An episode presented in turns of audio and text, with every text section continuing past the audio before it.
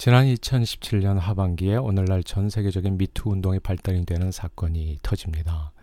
구딜 헌팅, 반지의 제왕 등 세계적인 유명 영화를 만들어 명성이 자자한 할리우드 영화 제작자 하비 와인스틴이 성범죄로 기소된 겁니다. 그를 고소했던 사람은 처음엔 두 여성이었어요. 그리고 그 두 여성이 와인스틴에게 당한 일은 2006년과 2013년이었습니다. 사람들 중엔 두 여성을 불쌍히 보는 시각도 있었지만 왜 이제야 갑자기 과거에 당한 일을 고발하느냐고 의문을 제기하는 사람들도 있었습니다. 어쩌면 두 여성이 돈이나 그 외의 보상을 바라고 고소한다고 생각했지요.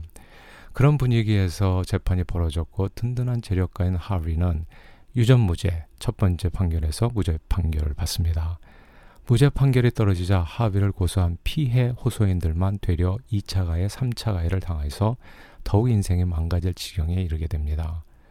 그러자 분위기가 심상치 않게 달라지기 시작했습니다.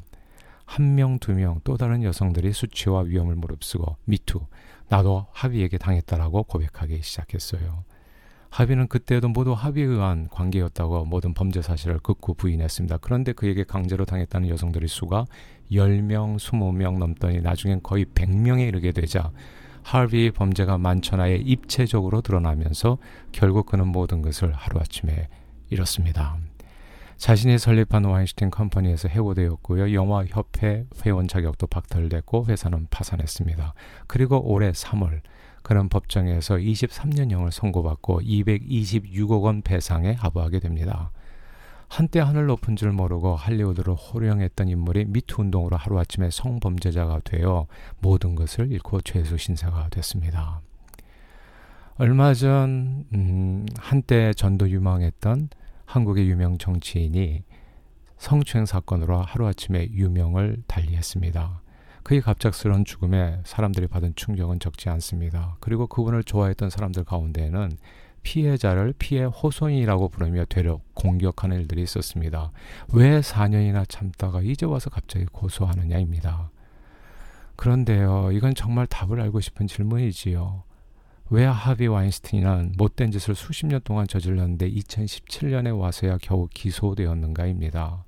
그래서 사람들 가운데는 피해자들이 뒤늦게 고소하는 이유를 돈 때문이나 혹은 누군가의 사주를 받고 고소했다 말하기도 합니다.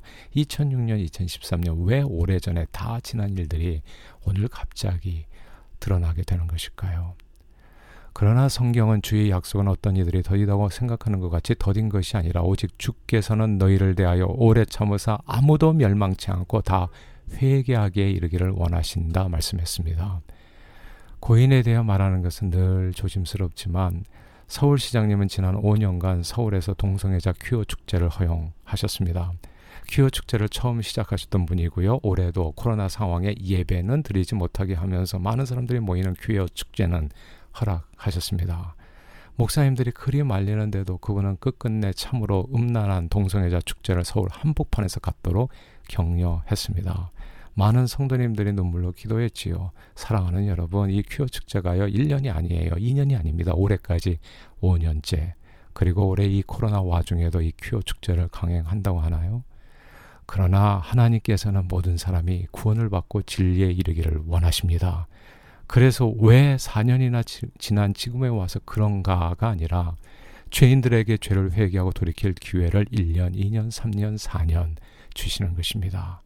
그런데 한 번, 두 번, 세 번, 1년, 2년, 3년, 4년 그렇게 주어진 그 모든 소중한 기회를 다 외면하고 끝까지 못된 짓을 멈추지 않고 하나님을 조롱하면 하룻밤새 하나님의 심판이 임하게 됩니다.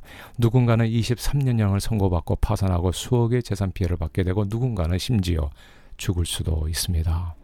이 모든 재앙이 너무나 창졸간에 임해서 사람들은 왜 오늘 갑자기 라고 말하며 당황해 하지만 절대 갑자기 임하는 심판은 세상에 없습니다.